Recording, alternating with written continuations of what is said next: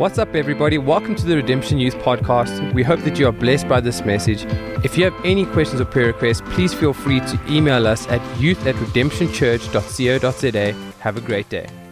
That you've carried us this far, and we just thank you for this service. We thank you for this opportunity to receive from you. We thank you for your love. We thank you for your faithfulness.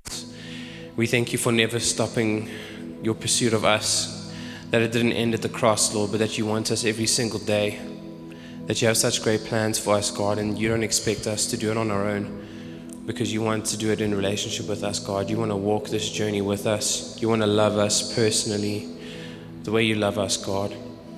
So today we just stand in awe of your goodness and we're just filled with gratitude this morning and we just ask that you would also just equip us and speak to us in this service this morning in a way that only you can.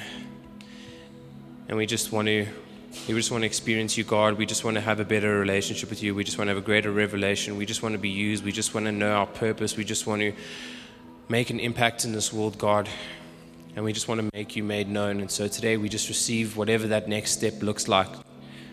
And we just thank you for it. In Jesus' name we pray. Amen. Amen. Good morning, everybody. Give somebody a high five around you. Let's greet somebody especially behind you. Those are usually the people you don't usually sit with, so it's, it's very healthy to give them a high five. I hear it adds like 20 years to your life. cool. And then um, let's make some noise if we're finished with exams now. Woo! You did it. It's over. We made it. We're here. We're not dead. We're alive. The exam season's over. Um, and if you are still writing, oh, shame. Uh, I know that some schools are only like closing on the 15th of December or like the 14th. And then, but it's so stupid because then they make you sit at school or sit at home and then you have to go back for that one day and then get your report. Like, send me an email. Why do you need me here? Let me go on holiday. Let me just know that I don't have to come back. Like we live in the 21st century. We live in the 22nd year of it. Like send me an email. Um, or, or, or, like send it to, to me on, on an app, you know, like just get a school app, stop being lame, stop being losers.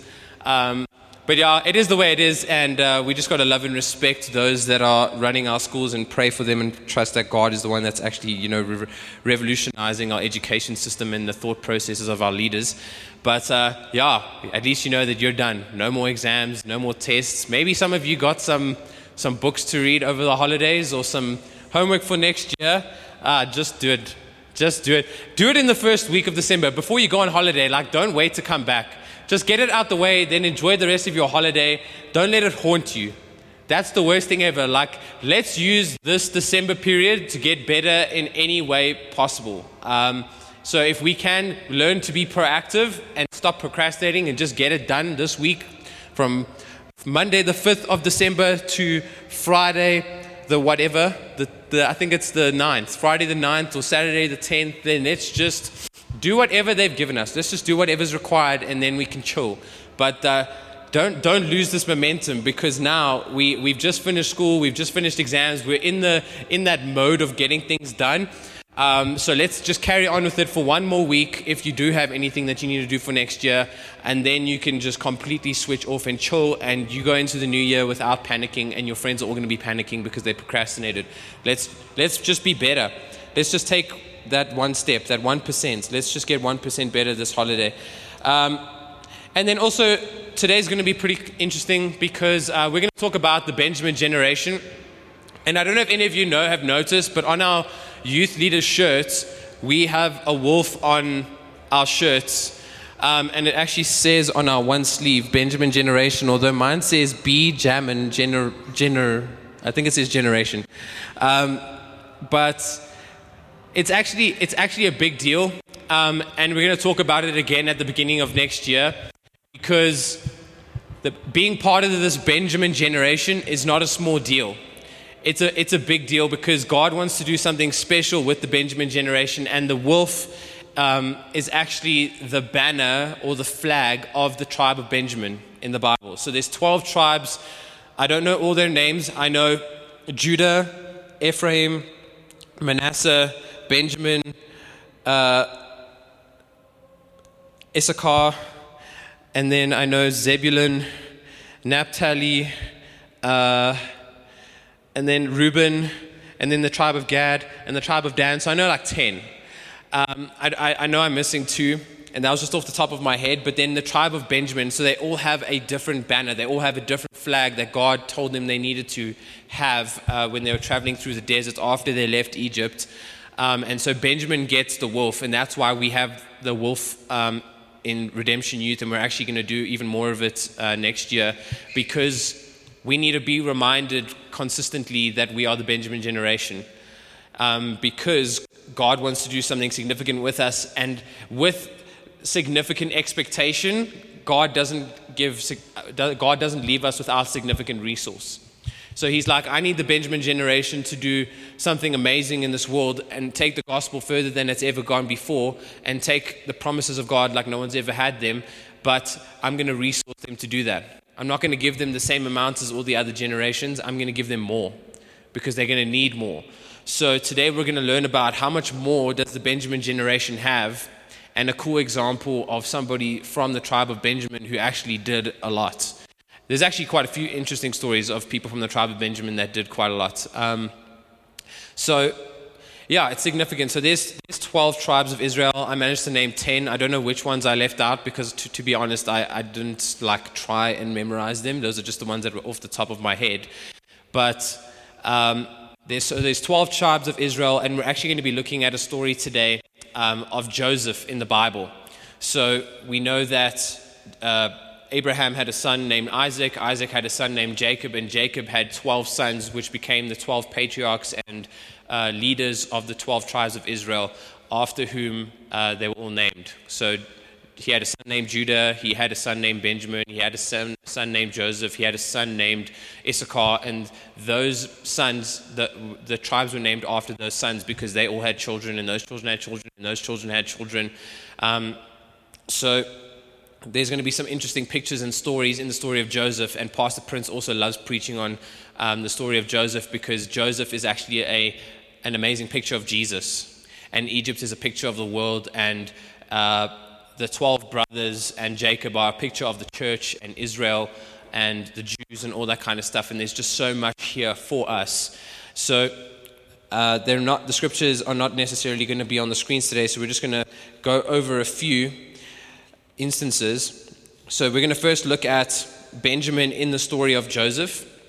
And then we're going to look at a few examples of what uh, people from the tribe of Benjamin did, um, because it's actually really cool. So uh, we're not going to read the full story of Joseph, so if you want to go read it yourself, it's from Genesis chapter 37 to Genesis chapter 50. It's a nice holiday read because it's such it's just an awesome story and like when when Joseph reveals himself to his brothers in his palace, um, I don't know why, but whenever I read the story of how he loves his brothers and reveals himself to them, and he's so vulnerable and he's crying, like I'm just crying.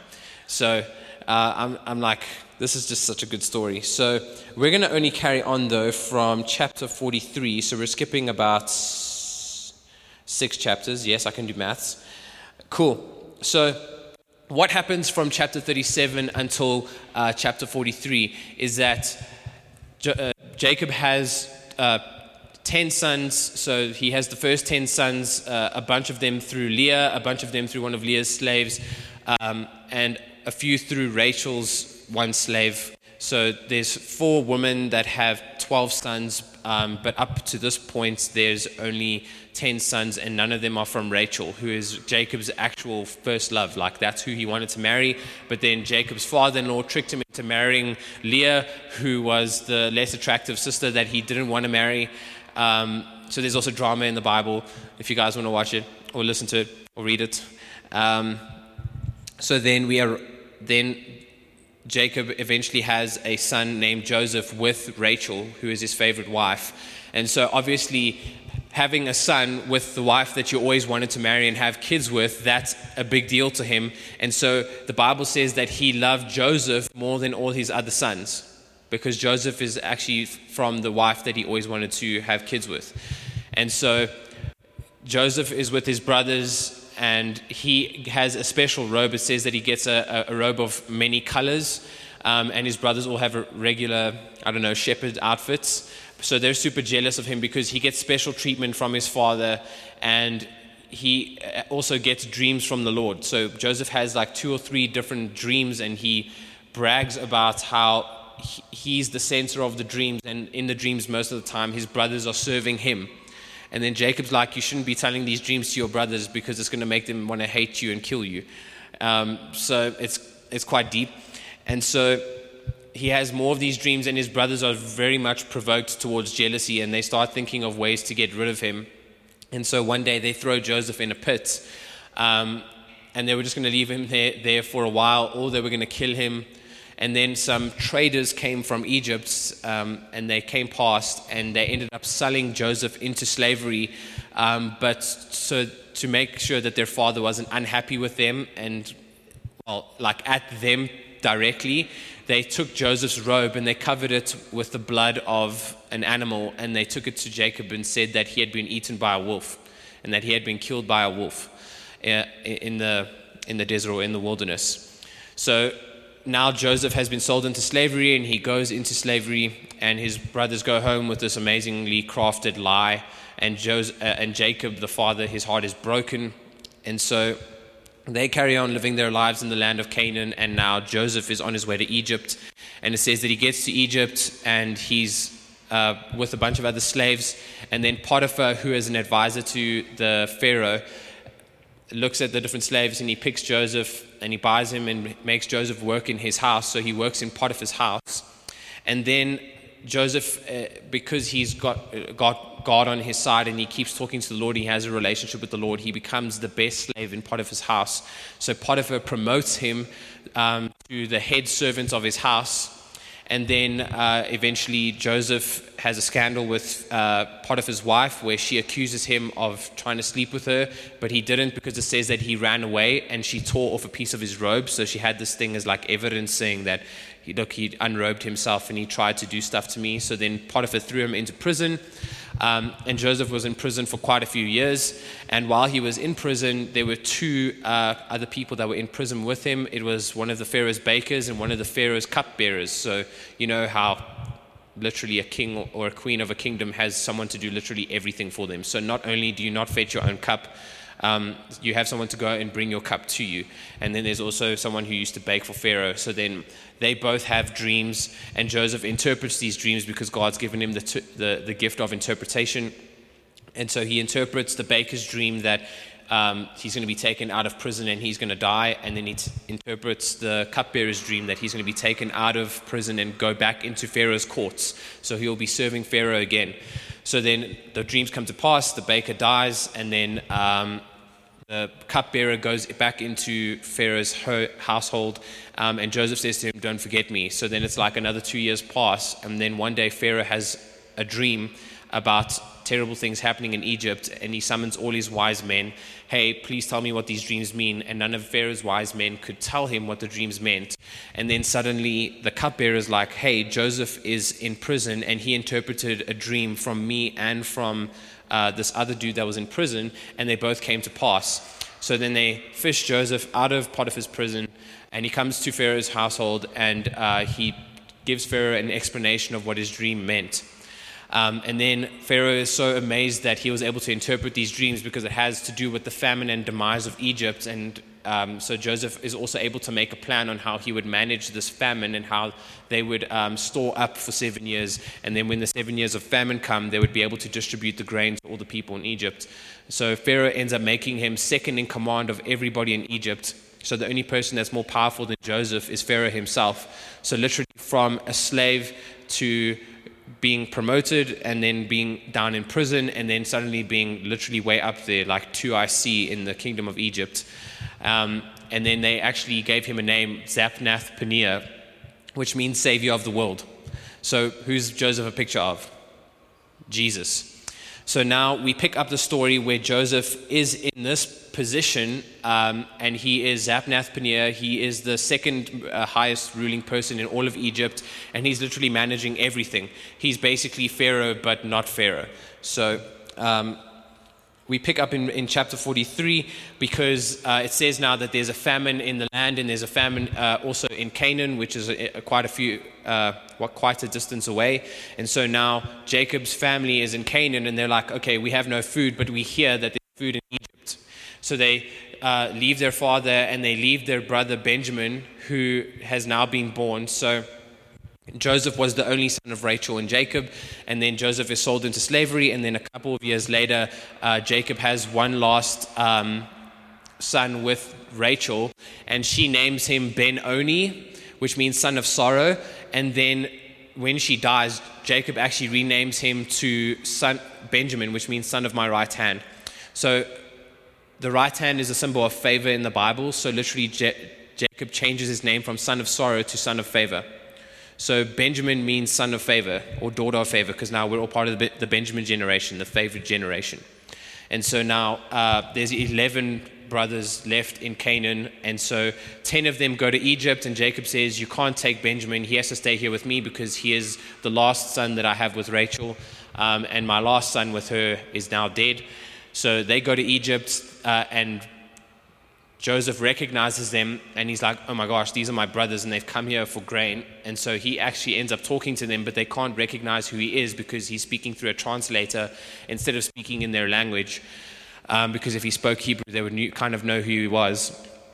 And so he's speaking to them and then he asks them a whole bunch of questions about their family. Is your father still alive? Do you have another brother? Who are your mothers? And that kind of stuff. Um, so they just feel like they're being interrogated. And then he finds out that they have another brother, Benjamin. And so he says to them, um, Bring your brother Benjamin back here um, so that you can leave. So he takes Simeon as a prisoner, puts him in prison, and he says that you can have Simeon back when you bring Benjamin to me. So now the brothers have taken some grain uh, back to Canaan to Jacob. And um, They've also had money added to their sacks, which they didn't know.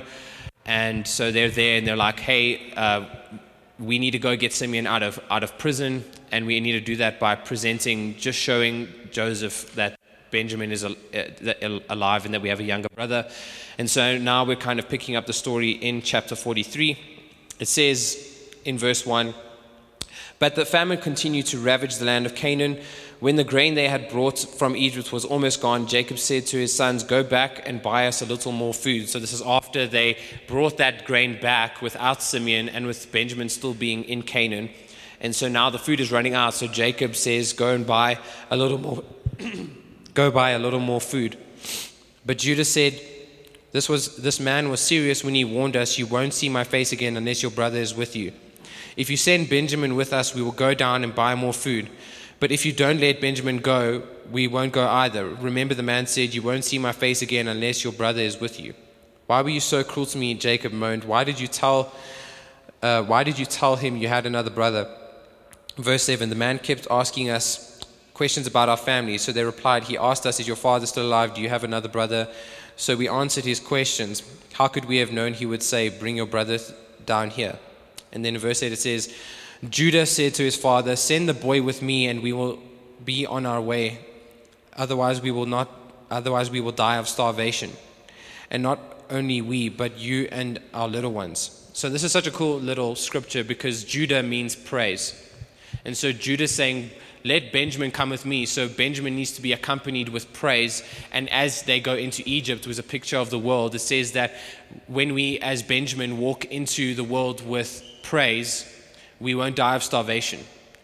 So we need to, it's, it's just a cool picture of how we praise our way through the world. And, and what is praise actually all about? It's shifting our focus to the Lord, it's, it's seeing Him. It says, I personally guarantee His safety. You may hold me responsible if I don't bring Him back. Then let me bear the blame for, forever if we don't if we hadn't wasted all this time we could have gone and returned twice. So judah's trying to convince his dad about how no they seriously need to uh, bring benjamin back to egypt because otherwise they're going to starve. So literally without the benjamin generation uh, the church is going to starve or the world starves. We, we, there's not enough resource. Everything will run out. But because because the benjamin generation comes that there's actually provision so then there's a whole uh, story about how they eventually get Benjamin and they take him into Joseph's palace. Um, and then Joseph seats them all at a table. And this is what's really cool for us. So this is gonna we're gonna start looking at why we are looked after in a special way as the Benjamin generation. So we pick it up again in verse 32 of chapter 43, and it says, um, The waiters served Joseph at his own table, and the brothers were served at a separate table. The Egyptians ate with Joseph at their own table because Egyptians despised Hebrews and refused to eat with them. Joseph told of his brothers told each of his brothers where to sit, and to their amazement he seated them according to age from oldest to youngest, and Joseph filled their plates with food from his own table. So Joseph is a picture of Jesus. So it says that he feeds them from his own table. So we eat from the table of Jesus. But then it says, giving Benjamin five times as much as he gave the others. Say five times as much. So they feasted and drank freely with him. And so this is really cool because all the brothers are seated at the table. So, how many brothers, excluding Benjamin, are seated at the table? Excluding Benjamin, excluding Joseph. 10. So, what is 10 a picture of? What is 10 a picture of in the Bible? How many commandments are there? 10. So, 10 is a picture of the law. So, where the law gets one meal, they only get enough to satisfy. Benjamin gets five times more. He gets shown grace, he gets shown favor from who? Joseph, representing Jesus. So Jesus gives Benjamin five times more. He gives the Benjamin generation five times more. So there's people that are walking in their own strength. They're trying to fulfill the law. They're trying to fulfill the commandments. They're trying to do everything in their own efforts. And they're only able to sustain themselves with enough in their meal for one. But God showing Benjamin favor, Jesus showing Benjamin favor, has five times as much that he needs. That's an overabundance. There's so much more for him. And how did he get it? Did Benjamin do anything to earn it? No. He just showed up. He showed up to the palace of Joseph. Where are we sitting right now? The house of God. So when you just show up, when you just show up to the presence of Joseph, when you just show up to the presence of Jesus, there says that there's five times more for the Benjamin generation. There's grace. Five is a picture of grace in the Bible. So then, so then after this, after this feast, Joseph gives all of the brothers, including Benjamin, a sack filled with grain. And it says that in Benjamin's sack, he puts a silver cup he puts Joseph's silver cup. So at the head of the table is where Joseph would sit, and Joseph would have a cup that he would drink out of that was made of pure silver. So that chalice, that cup, was put into Benjamin's sack. So Joseph sent his brothers off. We're in verse uh, 26 of chapter 45. And as they left, he called after them. Oh, no, sorry, we're in the wrong place. Uh, Okay, so what, so what happens is that he sends them off. They're about to go back to, um, they're about to go back to Jacob with the food. And so he sends out a, Joseph sends out one of his slaves and he says, Say this to them Why have you betrayed my kindness by stealing my silver chalice? Why have you betrayed me by stealing my silver cup? So then Joseph's servant goes out to the 11 brothers. He says, Why have you taken my cup? Um, and so they say to him, we would never steal from your house. Why would we take any of your gold or silver? Let the man who has taken it from you die. And so they don't they say this about Benjamin, who is Jacob's favorite son, because they don't even know what's in Benjamin's sack. So then they dismount from their donkeys, they put down the sacks, and they all open their sacks, and in Benjamin's sack is the silver cup. So then they are literally all horrified because it's Benjamin, and now Judah's been saying to Jacob, like, dude, no, I'm going to bring him back safely. Don't worry. And now Judah's been so confident and stepped in, in, put his foot in his mouth, and he's like, you can kill the brother who has taken the silver chalice. And then it's Benjamin who's like, oh my God, this is the guy that I have to bring back. Like, it could have been anyone else. It could have been Issachar. It could have been Simeon. It could have been Reuben. Why did it have to be Benjamin? So now all of them go back to Joseph's palace to beg for Benjamin's life. And then, so what causes them to go back to the palace was the fact that they found the silver chalice in Benjamin's sack. And so they go back to Joseph and they're begging for um, for Benjamin's life, saying that now the confession comes out where they're saying, We had a brother from, from, from the same mother as Benjamin, but we, we, we sold him and he, he's, we've lost him and we have so, so much heavy regrets about it. And we just we can't bear to see our father die of grief because benjamin doesn't come back. So they come clean and say that they betrayed joseph. And they're literally saying this to him while he's standing in front of them but they can't see who he is so then Joseph reveals himself and says, I'm Joseph. And he starts speaking to them about the story about how he was sold into Egypt um, by them, but it actually it was God's plan to preserve all of them and to preserve their generation. So then he's hugging all his brothers and he's hugging Benjamin, and they're all crying. And then, um, they, then Joseph says, Okay, now go back to Canaan and tell my father that I'm alive. Go back to Canaan and let him know that I live. But then he sends them all back and he gives them a change of clothing. And it says, But to Benjamin, he gave five changes of clothing.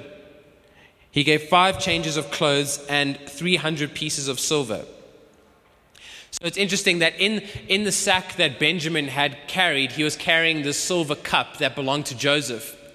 And in the Garden of Gethsemane, Jesus said, God, if this cup can pass from me, let it be so, but let your will be done.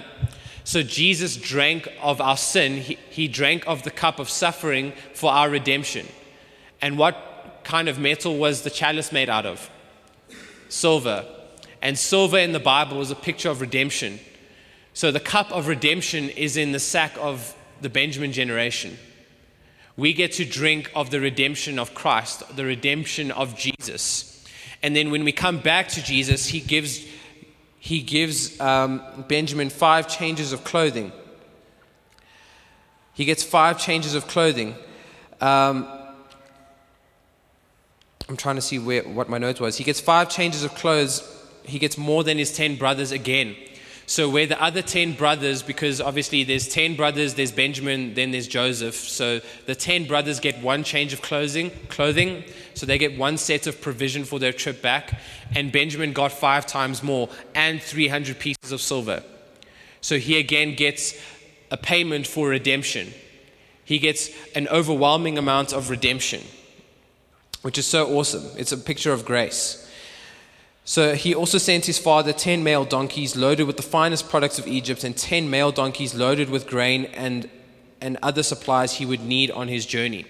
So Joseph is always supplying Benjamin extra, and then he sends uh, ten donkeys filled with uh, the riches of Egypt and 10 donkeys filled with the food of Egypt and the provision of Egypt to his father because 10 is a representation of all.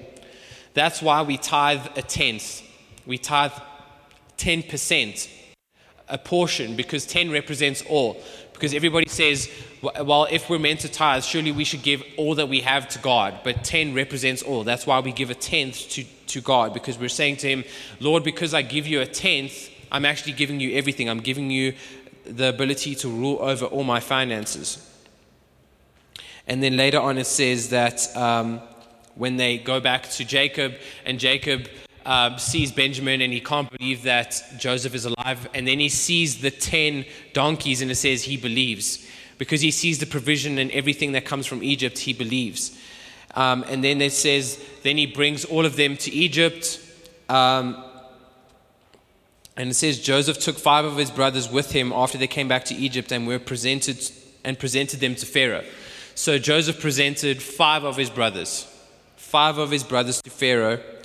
And Pharaoh asked the brothers, What is your occupation? They replied, We are your servants. Um, we, your servants, are shepherds, just like our ancestors. We have come here to live in Egypt for a while, for there is no pasture for our flocks in Canaan. The famine is very severe there, so please, we request permission to live in the region of Goshen. So, literally in verse 5, it says, Then Pharaoh said to Joseph, Now that your father and your brothers have joined here, choose any place in the, land, in the entire land of Egypt for them to live. Give them the best land of Egypt. Let them live in the region of Goshen. And if any of them have special skills, put them in charge of my livestock too. Then Joseph brought his father Jacob, and Jacob uh, and presented him to Pharaoh, and Jacob blessed Pharaoh. So literally, it says that we will be a blessing to the world as well, but that the, we would be able to live in the best places in the world. So Joseph presented five of his brothers to Pharaoh, representing grace, representing undeserved, unmerited favor. And because Pharaoh receives this favor and sees favor, he also shows favor to them, which is amazing. So we, we're here for five times more, everybody. There's five times more provision for us in every single way because we are the Benjamin generation. We're one of the last generations that exists on earth before Jesus comes back. I don't know if you've noticed that the world is getting darker and darker. We're on the brink of World War III, what it looks like.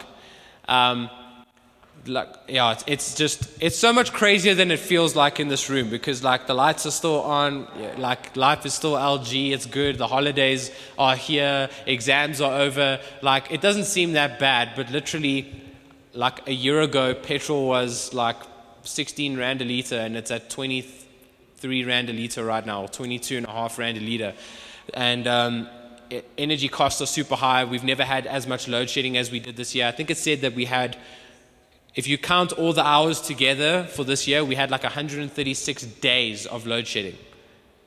That's how much power we didn't have this year. And then there's just all the things going on in the, in the States, all the things happening in Europe, and literally there's, there's famine everywhere in the world. And God is saying there's going to be provision for the Benjamin generation. That where there's famine everywhere else, we're going to have five times more. Say, I'm going to have five times more. And guys, it's, it's, like, yes, it's monetary provision, but it's five times more wisdom. It's five times more opportunity. It's five times more grace. It's five times more favor. It's five times more quality of relationship. It's five times more quality in every area of our lives. That's what God wants to bring into our lives. And there's also, there's five robes of righteousness for, for Benjamin. He gets five sets of clothing. We're clothed with righteousness five times over. There's just so much grace for us. There's so much provision for us. You, do you need wisdom? There's five times the amount than if you do it in your own strength because Benjamin just walked into the room and received favor with Joseph, but the 10 others representing the law had to work for it. They had to almost pay, pay back for, for their sins because they had to do it in their own strength. But Benjamin just shows up. So let's keep showing up. Let's show up to December saying, Hey, God, you know, I, I, I want to receive five times more the revelation. I want to receive five times more the anointing. I want to receive five times more security in my heart. I want to see five times more the amount of greatness next year. Like, and it doesn't always have to be literally the full five, like times five. You can't have five times more than 60%. You're not going to get 300% for your next test.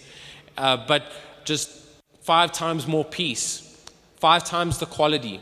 Like, I really believe that God has something so significant for us. Like, imagine if this room was five times more full next year. Where would we put everybody? Honestly. But like that's what we need to start believing for. We're not the generation of one, you give one, you get one. We're the generation of we show up and we get five times. We give ourselves to Jesus and we receive five times more blessing. So let's look at some, just quickly, some other stories of people that um, were Benjamin, Benjamites in the Bible and what happened for them. So, does anybody here know who wrote two thirds of the New Testament? Two thirds. No. Paul, yes. Paul wrote two thirds of the New Testament. He wrote Romans, 1st and 2nd Corinthians, First and Second Thessalonians, Galatians, Ephesians, uh, Philippians, the, the Colossians, First and Second Timothy, and that's just 10 of the 27 books in the New Testament. And he wrote, he, he wrote Titus, he wrote Philemon. Some people believe he wrote Hebrews. He wrote most of the New Testament. And he, he, his letters give us the, like the instructions and the pathway how to live our lives in the finished work of Jesus. Like Matthew, Mark, Luke, and John were written by Matthew, Mark, Luke, and John. And they're just telling the story of Jesus. They're telling us about the lead up to the cross and the finished work. But Paul writes to us about how to live a graceful life, how to live in the finished work, how to know about the gifts of the Spirit, how to live in the gifts of the Spirit, how to live in grace, how to live in love, the, a fuller revelation of Jesus, and how to live in Jesus. Paul wrote that. And in Romans chapter 11, verse 1, Romans chapter 11, verse 1, it says, I ask that I ask then, has God rejected his own people, the nation of Israel? Of course not. I myself am an Israelite, a descendant of Abraham, and a member of the tribe of Benjamin. It was a Benjamite who wrote two thirds of the New Testament. Paul was from the tribe of Benjamin. And then there's a story of Gideon in the Old Testament who had come up against one of the armies of uh, Persia or the Philistines. And so the, it says that the army he came up against was about 125,000 men. That's a massive army. And it says that Gideon had an army of 300. 300 men. And God was speaking to him about, hey, I need you to go and fight this army. But Gideon's like, I'm from the weakest tribe in Israel, and I'm from the weakest tribe of the clan of, of my. I'm from the weakest clan in my tribe. I'm from the weakest family in my clan, and I'm the weakest member of my family. Which tribe was he from? Benjamin. Gideon was from the tribe of Benjamin, and he, th- he felt like he was from the bottom of the tribe of Benjamin. But then he has an experience in a cave where God shows him the finished work, and we can go over that some other day. But then he looks at this finished work, he sees a lambskin, and there's an awesome story behind it, but basically then he believes. And so he goes into this battle with 300 men, the actual battle of 300. And it says that God causes there to be confusion in their camps. And there's literally like civil war. And that army ends up killing themselves. And Gideon's 300 men go and plunder the rest of the, the goods that were with them. But Benjamites do some pretty amazing things in the Bible, things that are against the odds. Paul had been stoned twice. You do, do you know when stonings end? Stonings end when you're dead. When they've thrown so many rocks at you that you are no longer living, there's no more breath in your lungs, and they would smash in your head as well. And so Paul had died twice in the New Testament, but he wasn't finished yet. So he was he came back like twice. He was stoned twice. And and he's like, well, you know, to live is for Christ and to die is gain, to go be with the Lord. But it's better that I'm here with you so that I can tell you the good news. And so Paul literally writes two thirds of the New Testament. He's in prison for most of his ministry. Thank God that Paul went to prison because if he didn't go to prison, he wouldn't have been able to write those letters. He wanted to preach, but God said, I need you to write. So he sat in prison.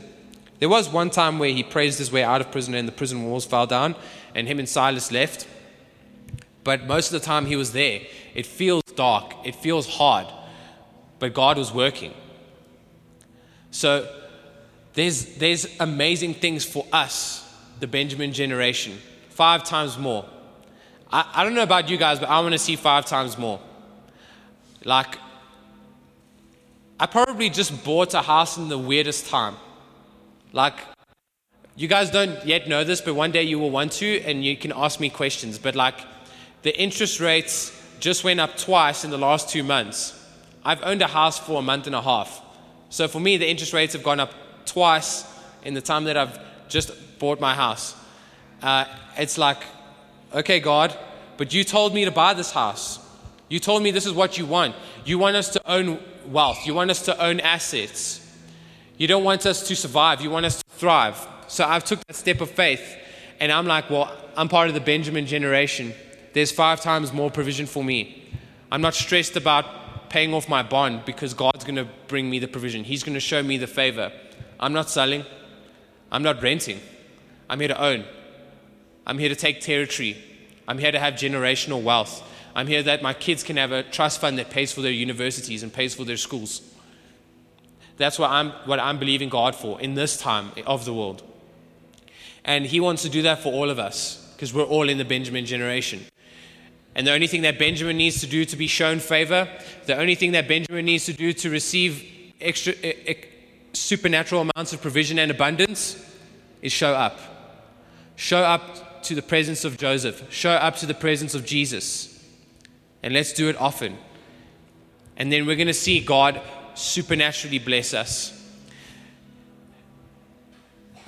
I'll let you guys know that, that the, the main band was like, how can we get people from the industry to come at, to church? How can we get people from the music industry to start experiencing Jesus? Do we need to pay them? Do, they need, do we need to pay them to come and be part of the band so that they come to Thursday night rehearsal so they experience the culture of Jesus and then they experience church on a Sunday when they play in the band? And I'm, I'm like, I'd rather pay a music teacher to teach the youth how to play music because the industry's sitting right here. The next generation of talent are sitting in front of me. Let's invest. Let's play the long game. Because I think that some of the most influential leaders, I think some of the best lawyers, I think some of the best doctors, some of the best politicians, some of the best sportsmen are sitting in this room right now. Some of the best sound engineers, some of the best music producers. It's sitting in here. This is where it's at the Benjamin generation, the now generation.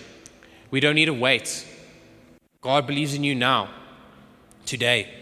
And He wants to know that He can resource you today. Uh, I'll, I'll pursue my dreams when I have enough money. That's not trusting God. That doesn't sound like five times more to me. Five times more to me says, I'm going to take a step now, and as I step, that water is going to recede and I'm going to be able to cross into the promised land. I'm going to take a step now, and there's going to be provision for me. There's going to be opportunities. I'm going to meet the right people. I'm going to get in connection with people that I never thought I'd meet. I'm going to have opportunities on radio before my time. I'm going to be in the news. I'm going to make a difference. Don't look at what everybody else is doing on social media and saying they got lucky. No. Stuff that. We have Jesus. We, we have so much more. We need to believe it every single day. And so, what I, I, I wrote here is that I want to challenge us to ask God, Lord, show me, give me a greater revelation of what it means to be a part of the Benjamin generation this December. Give me a greater revelation of your grace. Give me a greater revelation of the provision you have for me. Go and read the scriptures about how Jesus became your wisdom. Go and read Philippians 4, verse 19. My God shall supply all my needs according to his riches and glory in Christ Jesus glorious. Out of his abundance, there's so much for us. Start asking questions. Start challenging God. Start asking for revelation. Start asking for more. Start asking God to put you in those opportunities and start also thinking that I'm going to face challenges. I'm going to face trials. It's going to be sometimes difficult, but my God will take me through. We need to stop accepting mediocre. There's nothing mediocre about the Benjamin generation. There's nothing mediocre about somebody that God has knit together with his hands. Psalms 139 I was knit together, you knit me together in my mother's womb. You were literally handmade by God. There's, there's fingerprints of greatness on your DNA, there's fingerprints of greatness on your brain, there's fingerprints of greatness on every single piece of you. God's fingers are not mediocre, you're a masterpiece. You're a masterpiece. So let's go into this holiday season asking God, Lord, show me how you see me. Show me how you see the world. Show me how many opportunities are in front of me. Give me revelations, give me ideas, give me vision, give me give me business ideas. Show me what university you want me to go into. Show me what videos I can watch on YouTube that I can start picking up a skill. One of my 2022 goals is to start playing piano. I have no idea how to play piano. I've never played an instrument. I feel like I was robbed as a child that I never got the opportunity to play an instrument, that my parents never forced me to learn guitar or something. So now I'm like, okay, we just turned 26, and this year we're going to learn to play piano. And I'm just going to start with some YouTube videos because I can't afford a piano teacher. But during the week, there's going to be a piano sitting here for five days, and I live three minutes down the road. So I'm going to come in early, and I'm going to watch some YouTube theory, and I'm going to start learning to play piano. I want to challenge myself. I, I don't know what's in me. I don't know what I could learn. So let's, let's just find resource and let's just go for it. Because if you start today, 1% today, 1% tomorrow, 1% the day after that, 1% the day after that, 1% for half a year, you're 180% better. To be precise, you're 182.5% better. And after a year from now, you're 365% better. Because we just gave a little bit every day. So don't be intimidated by 1%. Please. Our God is so much bigger than 1%. So let's let's just go for it. Let's just say, God, you know what? Pastor Matt has been talking about the Benjamin generation. He's been talking about provision. He's been talking about how we're not mediocre. God, I want you to show me how excellent you are through me. I want to show you how, how diligent you are through me. I want to show you how disciplined you are through me. I want to show you how big your vision is through me. I want, to show, I want you to show me how big your love is through me. Because, guys, next year's next year the, the intensity is going up in a good way. Next year, like if you've ever seen a video of an aircraft carrier and those planes don't take off by their own power because an aircraft carrier is only a couple of hundred meters long. It's not a long enough runway for a jet to take off. So it attaches itself to something called a slingshot that uses nuclear power from the engine that's in the ship because ships run on some of those aircraft carriers run on nuclear power and it literally catapults them it, it throws them off it throws them off the edge of the ship and it just launches and that's what's going to happen just going to absolutely be launched I'm so excited for next year. I, can't, I, don't. The thing is that like I don't have like the most grand plans yet. Like I've got some ideas that are going to be exciting for next year, but like God just says in me, like, I've only just given you a taste. There's so much more. And when I stand in this room this morning, I was crying during worship because I'm like, I'm not going to see, I'm not going to be able to stand up here and look at you guys and preach until the 8th of Jan. I'm going, I'm going away this week, and then next week, Annie's preaching. The 18th, Jared is preaching. Then it's Christmas and New Year which uh, we don't have any youth services, and then it's the 8th of Jan. And I was like, I'm going to miss them so freaking much. I'm going to miss you guys. But it's because I'm, I'm so proud of you. You guys have been amazing this year. You guys have just kept showing up. You've grown so much. And I know sometimes it doesn't feel like it from your own perspective because you live with yourself every day. I only get to see you every now and then. But I've seen you guys grow so much. You guys are amazing. God has so much more for you in the next 365 days. So much for you. And I, I, I'm expectant. I'm just like, God, I just want to see a generation on fire. Absolutely ignited, absolutely blowing up, absolutely running in faith, absolutely just almost looking like ignorant to the to the challenges around us because we live like the like it's rigged in our favor. That's what Annie said a couple of weeks ago or last week live life like it's rigged in your favor because it is. No one else is getting five times more. No one else is getting the favor that Jesus is going to give us. Only us. Only us, the Benjamin generation. But we also want to extend that to the rest of the world. I want to see other people also living in the favor and goodness of God. So we're going to take that to them next year. Big time. Big time. World shakers. Here, now. Say, I am a world shaker. I am going to change the world. Jesus believes in me. Jesus, help me believe in me.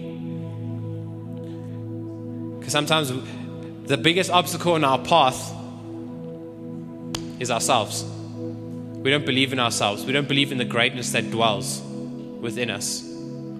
So let's just bow our heads in prayer. Lord, I thank you for the opportunity today to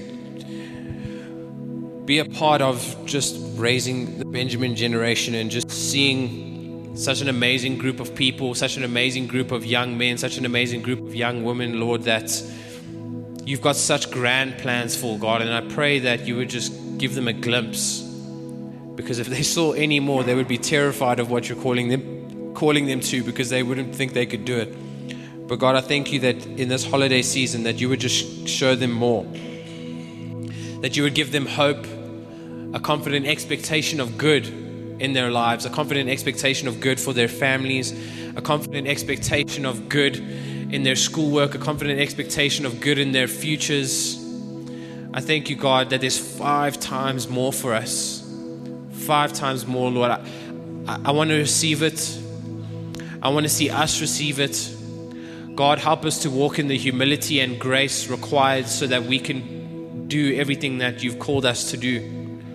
Help us to listen to you more. Help us to spend time in the Word this December because, God, we just, we crave more. We crave more, Lord. We just crave you. We just want to, we just want to be enveloped in your love and the, and the security that you want to provide to our hearts. And we also just want to walk in the grand plans that you have for us, God. We don't, we don't want to live mediocre, but we're afraid of greatness, so we avoid it, Lord. But help us to realize that we don't need to be afraid of greatness, God, because we're not the ones that are trying to achieve it, but that we actually just walk in your spirit and you, you take us to greatness, God, not us. We don't need to be like the 10 brothers going in their own efforts, God, but that we can be like Benjamin and walk in. We can show up. We can come into your presence and we know that there's so much more for us. There's five times more for us. And so we just want to receive that today as the Benjamin generation, Lord. We thank you that this December season is blessed. We thank you for everything that you want to do in it, God. And we just want to say yes today. We want to open up our hearts and we just want to receive. And if you're sitting here today and you've never received Jesus Christ as your Lord and Savior, and you just want to you want to know more about God and you want to have a relationship with Him because He does. He wants to have a relationship with you. But first, He wants you to receive the finished work that His Son Jesus died for. And He wants you to receive the righteousness that you need in order to walk with Him. So, if that's you today and you've never received Jesus Christ as your Lord and Savior, this moment is for you. And as our heads are bowed, we're going to pray together so that you don't have to pray on your own. And we're going to give you the opportunity to receive Jesus Christ into your heart. And the Bible says that He'll never leave you nor forsake you. So let's pray together, everybody. I thank you, Lord Jesus, for dying on the cross for me by your body that was broken, your blood that was shed. All my sins, past, present, and future, have been washed away. Today I declare that you are my Lord, you are my Savior. Thank you, Jesus, for saving me. Amen.